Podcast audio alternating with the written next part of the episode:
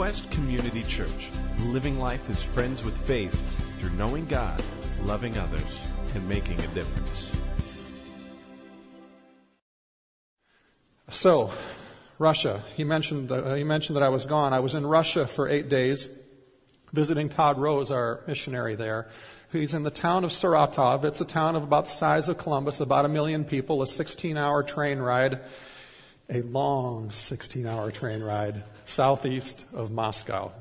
And uh, my primary purpose there at this time was to just do some consulting with their leadership team. For those of you that don't know, before I came here, I did full-time consulting with churches for years. And last year, a friend of mine started to work with them because they were they were actually one of the largest churches in Russia, and. Uh, and but they don't have the resources that we have here to understand to learn and grow about and the consulting help to learn and grow how to lead better at a larger size organization so a friend of mine went and did initial consultation with them last year, and they, uh, when I got there this year, we went through what they did, and, and I tell you what, they are some of the most courageous, intentional leaders I've worked with. They're fantastic. They made such huge growth. They were dying a year ago. I mean, I mean, physically killing themselves because they were leading a church of about a thousand in a structure that really is designed for a church of about 100.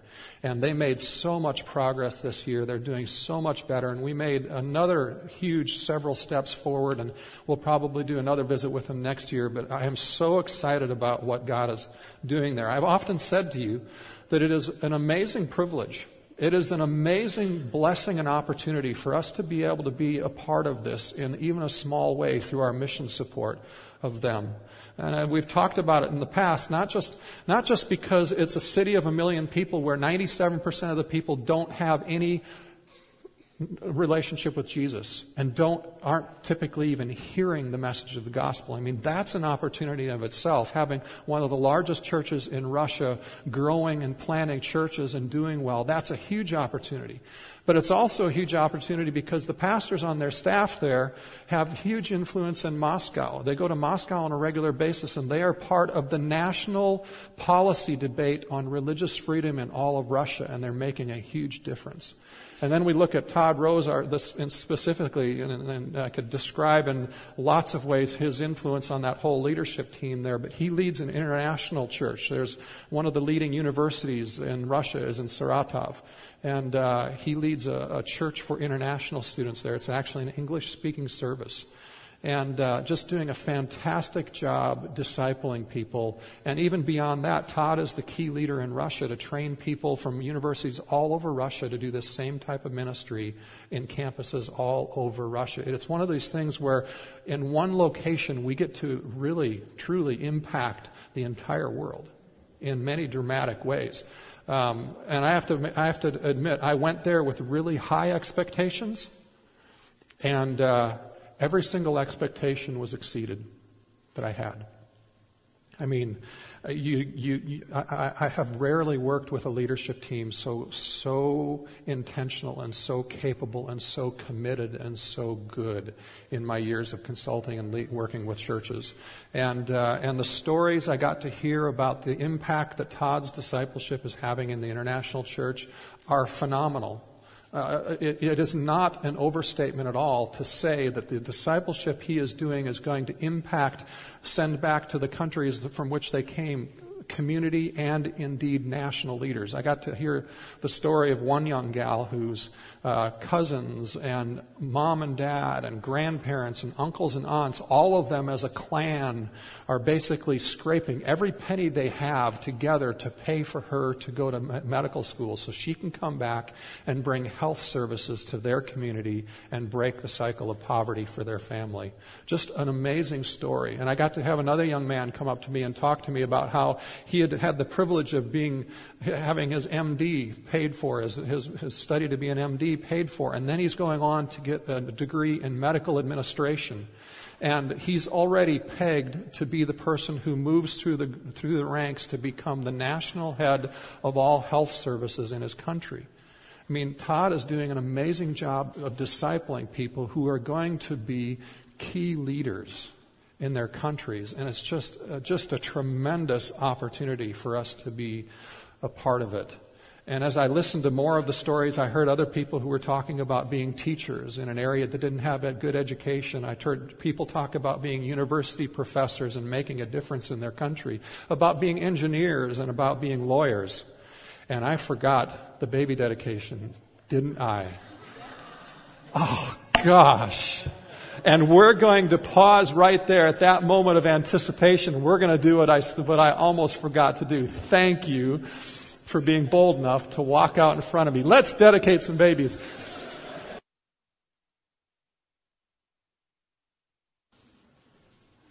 We have such great families, such great kids.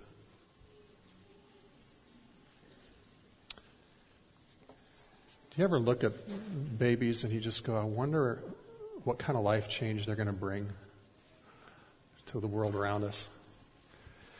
You know, uh, today we're going to talk about this whole issue of this anticipation for defining moments in our life, for this anticipation that we approach life for. You know, when I look at, uh, at many of your lives, when I look at these babies' lives, when I look at the lives and the stories I heard of the people in the Russian church, the international church over there, there's such a such an anticipation of God's destiny and when I look at lives, and when I look at my own life, and when I look at other people's lives, there's, a, I think, an important lesson that comes out about how we arrive at making a defining difference in life. And that lesson is this how we deal with anticipation, how we deal with waiting, how we deal with preparation has a lot to do with the depth and the quality of those defining moments in our lives of making a difference.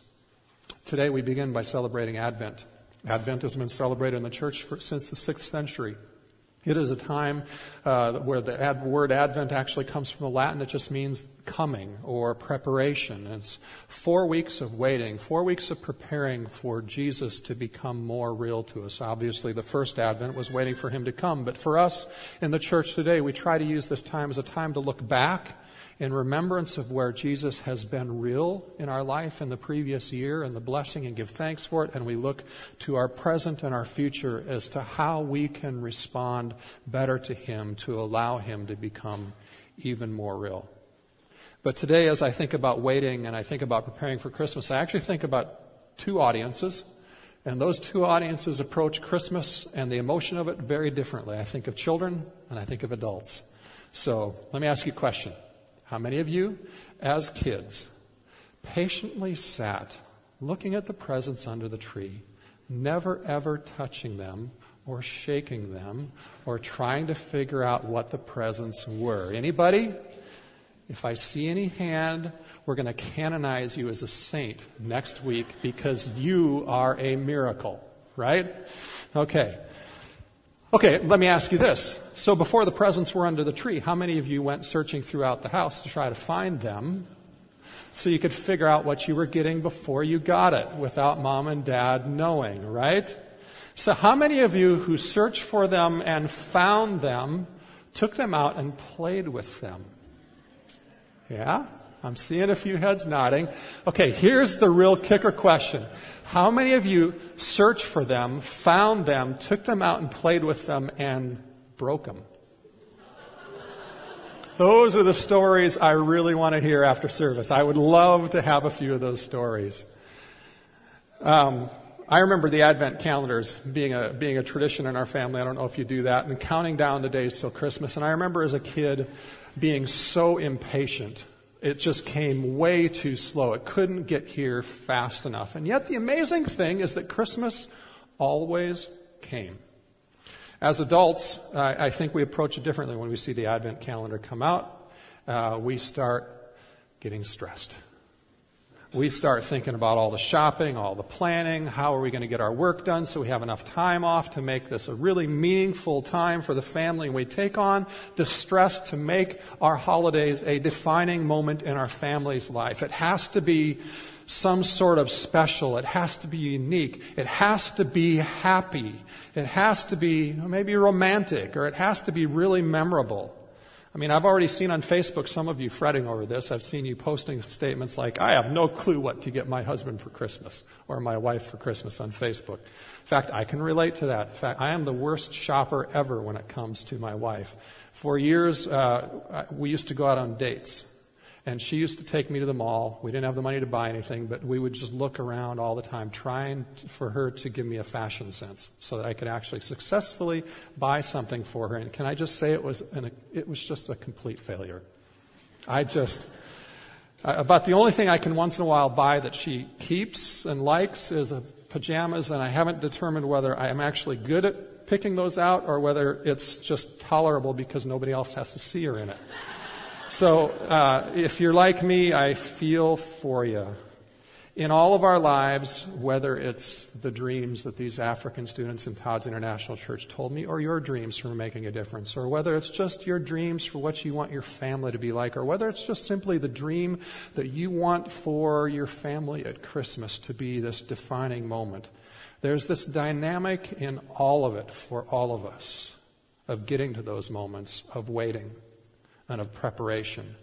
And at the heart of the first Christmas story is this dynamic. And we're going to take a look at it today because for many generations, for 600 plus years, there was always a group of Jewish people who waited every day expecting not Santa Claus, but the Messiah to come.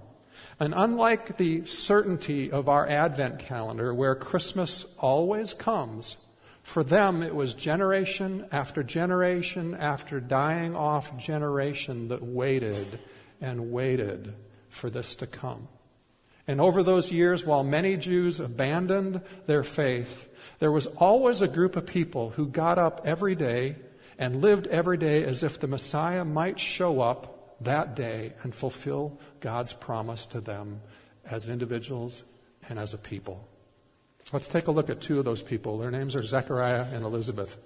Because like them, for all of us, there will be points in our quest to follow Jesus and our points in our time, in our journey to, to want to make a defining difference in life where God may seem quiet, where God may seem inactive, even distant.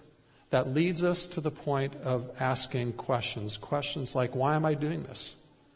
Why am I obeying God and what the Bible says is a right and good way to live life? Why am I sacrificing, giving, give, sacrificing and giving so much of my time and my money to the church? Why am I not moving in with my boyfriend or my girlfriend instead of waiting for marriage? Why am I taking hours of my week to read the Bible or to pray or go to church or serve others? Am I just afraid that if I abandon these things that life will not go well for me? Is my faith really just superstition? Or is it real? And if you're in one of those times of questioning, then the Christmas story, Zechariah and Elizabeth's story, this whole Advent preparing for Christmas is especially for you, but it's really for all of us. Let's look at Luke 1 verse 5. In the time of Herod, the king of Judea, there was a priest named Zechariah who belonged to the priestly division of Abijah, and his wife Elizabeth was also a descendant of Aaron. So both Zechariah and Elizabeth were pastors' kids, of pastors' kids, of pastors' kids, generations on back. It goes on and says, both of them were righteous in the sight of God, which means when God looked at them, he said, man, they always make the right choice. I can't believe it. They're always doing the right thing. And it goes on and says, observing all the Lord's commands. Now that, that is a lot of commands. And not only are they observing them all and decrees, but it says they were doing it blamelessly. In other words, if an investigative journalist followed them around for days on end trying to find gossip on them, they would have nothing to write about. And understand, Zechariah and Elizabeth are doing things blamelessly for commands and promises that were given them 600 to 2,000 years before this. And how was that working for them? Verse 7. But they were childless because Elizabeth was not able to conceive, and they were both very old. Now, I'm sure you have as well, but I've seen the tears of women and of men who have wanted to have children and that pain is great. But to understand what's actually going on in this passage, we have to magnify that pain many times because of the stigma put on childlessness in Jesus' day. It was a common belief that God granted children and that they were a blessing from God. And if you were childlessness, childless, then the opposite was true. And there was also a belief that that was largely the worth of a woman was to have children in Jesus' day. And here's Elizabeth. This pastor's kid, married to a preacher, the holy man of the community, living a blameless life to everybody's account, and yet she's cursed by God for apparently no good reason. And the text says she was very old. Zechariah and Elizabeth, I'm sure, hoped for children in their late teens when they probably got married, in their 20s, and they continued to pray for children in their 30s and into their 40s. And I, I, I would bet that they probably even continued to hold out hope and pray for children into their early 50s, but there was no child. And Elizabeth lived with the shame. And she lived with the gossip, gossip, of people saying, they look blamelessly blameless, but there must be something secret, something hidden that God is judging them for. And hope was over. And their story continues. Once when Zechariah's division was on duty and he was serving as a priest before God, he was chosen by Lot, according to the custom of the priesthood, to go into the temple of the Lord and burn incense. Now this is a once in a lifetime opportunity Zechariah has. And when the time for burning of incense came, all the assembled worshippers were praying outside. And then an angel of the Lord appeared to him, standing at the right side of the altar of incense. When Zechariah saw him, he was startled and was gripped with fear. Now, we we think of angels as those cute little things we hang on Christmas trees or those handsome paintings, you know, that we see around of angels. They're always good looking, strong, beautiful looking creatures. Or we think of them as cute kids dressed up with angel wings on their backs. But I'm not sure that's an accurate picture. Because when's the last time you went to your kid's concert and somebody came out with angel wings on their back and you fell to your knees in fear? Right? I mean, you may have fallen to your knees restraining laughter, but it certainly fear was not in the equation. But as we look at angels in the Bible, almost every instance, the first mistake that people make is they confuse the angel for the very presence of God, and it is overwhelming to them, gripped with fear. Zechariah, this good, blameless man, gripped with fear. Imagine if it was you or me. I mean, we'd be, we'd be stammering, we'd be stumbling, we'd be, we'd be going, oh man, I'm so sorry I got angry yesterday, please forgive me. I, oh, I cheated on that test in second grade, can you take, oh, forgive me for that. Or, or, oh man, I had one too many beers yesterday during the Buckeye game and I went from moderation to sinful drunkenness. Or, or God, I, I'm sorry I wasn't generous enough like you asked me to do. Or we'd be babbling about our Halloween candy that we stole from our kids and feeling like Santa was going to give you a piece of coal instead of a gift in your stocking, right? But the angel said to him, Do not be afraid, Zechariah. Your prayer has been heard. It's nice to know God hears you, isn't it? Even if He doesn't answer you the way you want, isn't it nice to know God hears your prayers? Even the smallest prayer you pray, God hears. And the angel goes on and says, Your wife Elizabeth will bear you a son, and you are to call him John, and he will be a joy and a delight to you. And many will rejoice because of his birth, for he will be great in the sight of the Lord. You see, here's the amazing thing about Zechariah and Elizabeth. Even in the face of their severe disappointment of not being able to have children, they remained faithful and blamelessly faithful to God and His promises that were given to Abraham over 2,000 years earlier, 4,000 years before our time right now. This promise is recorded in Genesis 12, and it says God will make them a great nation. And He did that at one point. They were one of the premier nations on the face of the earth at one point. And then it goes on and says further in the promise that God will make Abraham's name great. And, well, we still know about him, so case closed, right? And then it goes on and says, and God will bless them and make them a blessing to all nations. And to a certain degree, that happened. But then Israel became inward looking. They let religion set in. And their faith became more about being good or good enough or better than other people. And when self-focus sets into our faith as the primary focus, we begin to become unfaithful to God. And that's exactly what happened to Israel. So after many centuries of God's amazing patience, sending prophet after prophet, good priest after good priest, a number of good kings, a number of other good people trying to call Israel back to faithfulness with God, God finally judges them and they lose their land and they lose the promised land that they were given by God years earlier. And from that time until Zechariah and Elizabeth's time, the land changed hands 25 times or more as armies came and went while waiting for this promise, this defining moment of restoration of themselves and of their nation through a Messiah. And along the way, many people lost their faith as generation after generation died. And yet, the amazing thing is that there were people who always believed in the promise, always believed that there would one day be uh, someone, uh, the Messiah, who would lead them into the blessing in their own family and their own nation and the power and the strength, that there would be a defining moment.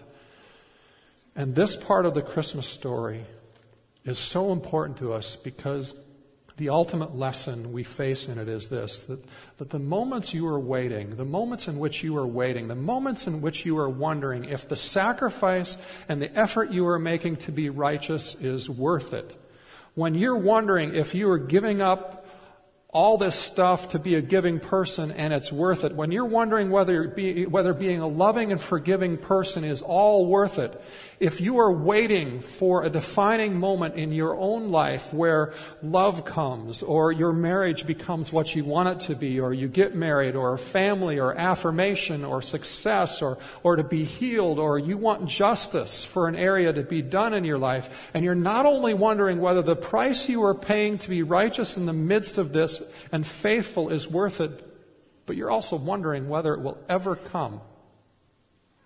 The answer of the Christmas story is a resounding yes. It is worth it. You see, in a very real sense, we live in the exact same place in time and history that Zechariah and Elizabeth lived in many, many years ago in the same world because Jesus has come Jesus has accomplished a work to offer forgiveness to everyone, to redeem everyone who will follow him. And yet we still struggle with this time of waiting for sin to be finally done away with in our lives and not to struggle with it anymore. We continue to struggle with disease and wanting it to be done away with. We continue to be disappointed by the pain that naturally comes when people who are imperfect try to love one another. And we want that to be finished. And while we wait for Jesus to return a second time, as the Bible promises, which is the ultimate defining moment of history, how do we live with faith in the promise of God and deal with the waiting? Because often at times, I think for me, and maybe for you, waiting seems kind of meaningless. Waiting oftentimes gets associated with inactivity. Waiting oftentimes feel like there's no progress being made, and that's simply not true.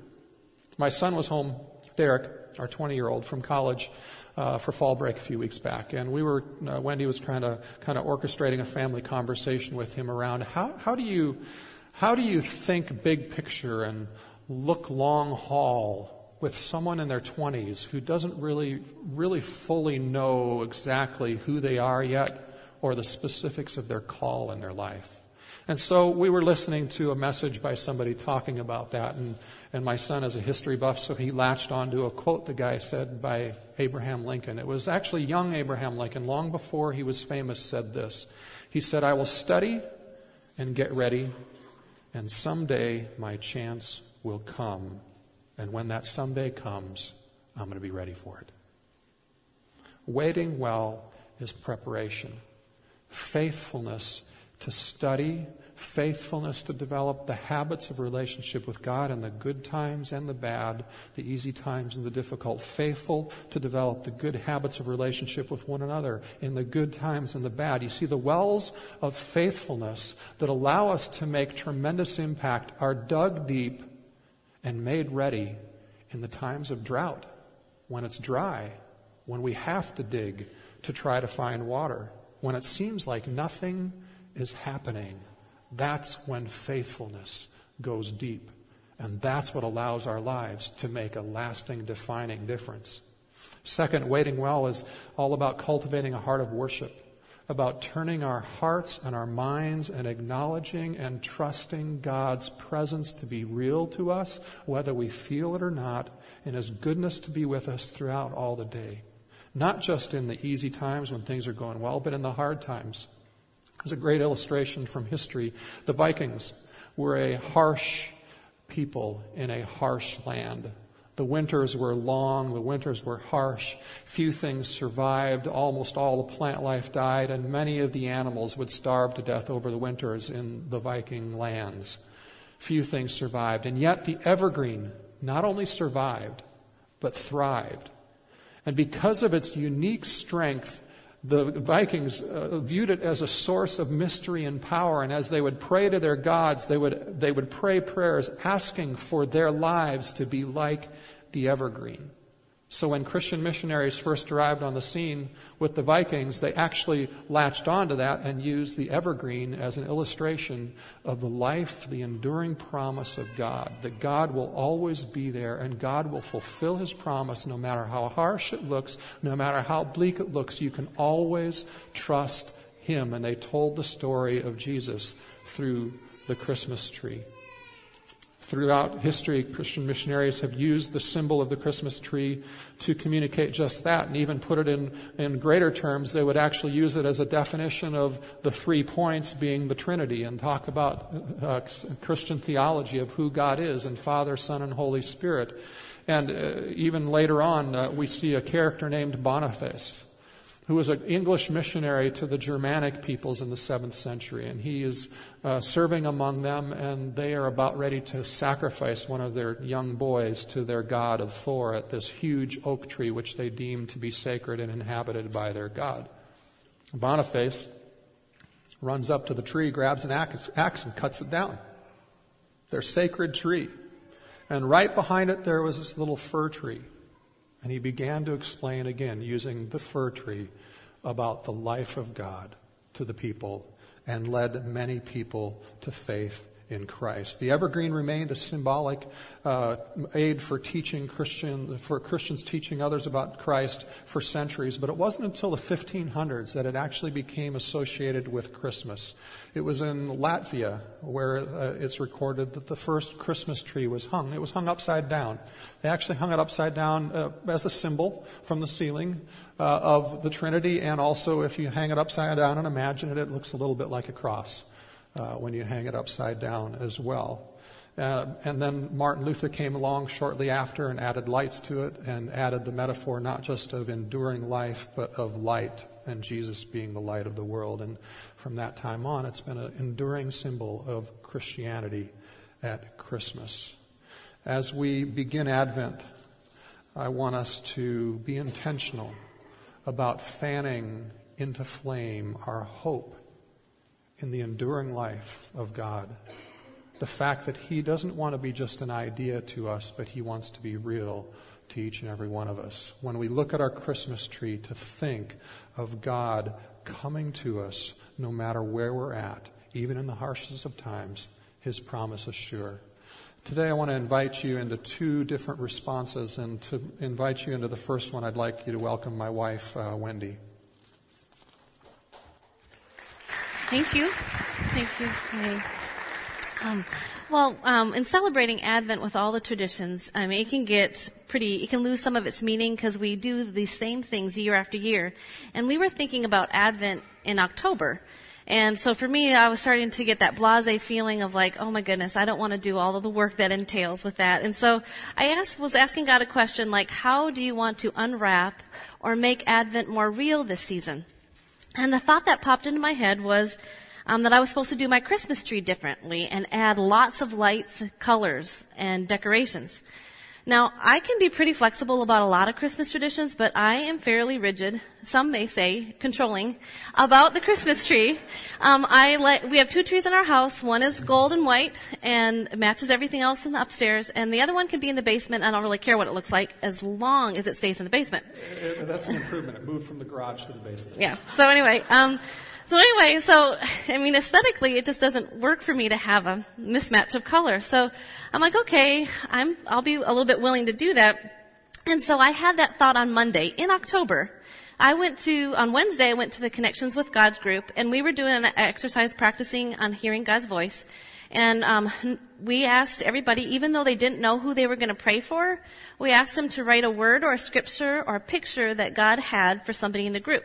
Everybody had put their name in a bucket and we passed the bucket around and the person who picked out um, my name said, okay, I don't know what this means. I just see a picture of somebody in front of a Christmas tree with colored lights. And I'm like, oh my goodness, it just made me giggle. I mean, like, seriously, that God would care about how I decorate my Christmas tree. I mean, there are bigger things to look at. But, so anyway, um, so I was gonna do that. So this Friday, we were gonna do the tree, and so I was asking God, like, okay, I was starting to get hesitant and I didn't really want to do it. Um, okay, so why do you really want me to do the Christmas tree differently? And out then, a message just popped so clear and strong for me. I just sensed that God was saying, I want to bring more color to your life and to Quest. And, um, um, that understanding should have been pretty simple. I mean, he was just asking me to add color to a tree. But when that just, it resonated so deep in my heart, and it brought back to me a dream that Ross has shared with you before. But, but before we ever moved to Ohio, before we ever knew anything about Quest, Ross had a dream where um, there was no color in the dream, and he saw people walking somewhat aimlessly in a strip mine. And in that dream, he sensed that God was asking him, do you want to be a part of bringing color to the people lives in Ohio. And so, you know, so this Friday when we did the tree, I um, don't look at it as a mismatch of color. It is a symbolic representation of a promise that I believe that God has for me, but has for you. And um, that He wants to bring more color, more realness to our lives this year. And so I love the fact that on Advent, the first candle is the candle of hope. And isn't hope the first thing, the first step that we do into believing and receiving a promise? So I want us just to take a moment to just to pause and reflect on how God wants to speak to you about how He wants to bring color to your life. Maybe it's through the evergreen tree about how constant and unchanging He is, how faithful He is, His love never, ever, ever fails us. Or maybe He wants to drop a thought into your heart that he wants to unpack or unwrap this Advent season, like doing your tree different or some tradition he might ask you to do. So as the musicians play, I'd like you just to take a moment and pause and just let him speak to your heart. So let me pray. So God, we thank you that you are the God who is the definition of hope. And Lord, we just ask and we open up our hearts to you that you would speak to us a message of hope that you want to bring to us in this season. Speak something true that you desire for us. In Jesus' name. So our story of Zechariah and Elizabeth ends this way. It says, the angel goes on to say, He will bring back many of the people of Israel to the Lord their God, and he will go on before the Lord in the spirit and the power of Elijah to turn the hearts of the parents to their children and the disobedient to the wisdom of the righteous, to make ready a people prepared for the Lord. I do believe God wants to bring color to our own lives. But what this is saying is God also wants to invite us to re engage His promise to each and every one of us that He wants to use our lives to bring His life and His light and His color to other people around us, to draw them back to the hope of Jesus. Maybe they've drifted away and they've had a faith and they need to come back. Maybe they've never had a faith. The people in your life, God wants you to be used by Him to draw them to Him. Now, some of you are going to say, oh no, but this is John the Baptist. This, he's a great guy. I'm not a great person. But listen to what Jesus says in Matthew 11 11. He says, Truly I tell you, among those born of women, there has not risen anyone greater than John the Baptist. Yet whoever is least, I could fit in there, whoever is least in the kingdom of heaven is greater than he. You see, God does want to work powerfully through you, through your life. He wants to infuse your prayer for your friends, your neighbors, your family members who need to know Him and follow Him with a power that actually touches their lives. He wants to infuse your simple sharing of your story with all the awkwardness that that can sometimes bring because it makes us nervous to share sometimes about faith with other people. With all that awkwardness, He wants to infuse your story with a very real tugging on their hearts to say, I, I want to know that same God. And He wants to infuse your simple invitation for someone to join you for a service or someone to join you for your small group or someone to enjoy, uh, to join you for a meal, for you to build the relationship more with a very real power that His, His person is involved with. I want to close our service today by inviting you to continue the tradition we started last year, and that is simply this. We have ornaments on our tree, and on the back of each one of these ornaments is five names. Well, that one has one. That one has five. I want to invite you to spend a moment, and I want you to ask God to bring to your mind five names of people that He wants you to be praying for five names of people that He wants you to be working for an opportunity, looking for an opportunity to invite them to church, to your small group, or just to your home for coffee to talk about their life and faith. Something to help draw them closer to Christ. Now, if you can't come up with five, I'm not going to, uh, one is fine, three is fine. But would you just take a moment and let God try to bring and trust Him that He's going to bring the names to mind? It may not be the names that you naturally think of. There may be other names to come to mind. And then I want to invite you to come up to the table over here, and there's ornaments, and just write the names on the back of one of the ornaments and just come up and place it on the tree. If you have a problem with stairs, I'll be here to help you, or if you would like me to take it up and put it on the tree for you, I'd be happy to do that. But can we just can we make this Christmas about trusting not only is He going to bring light to us, but He's going to work through you, every one of you, to reach someone in the coming year.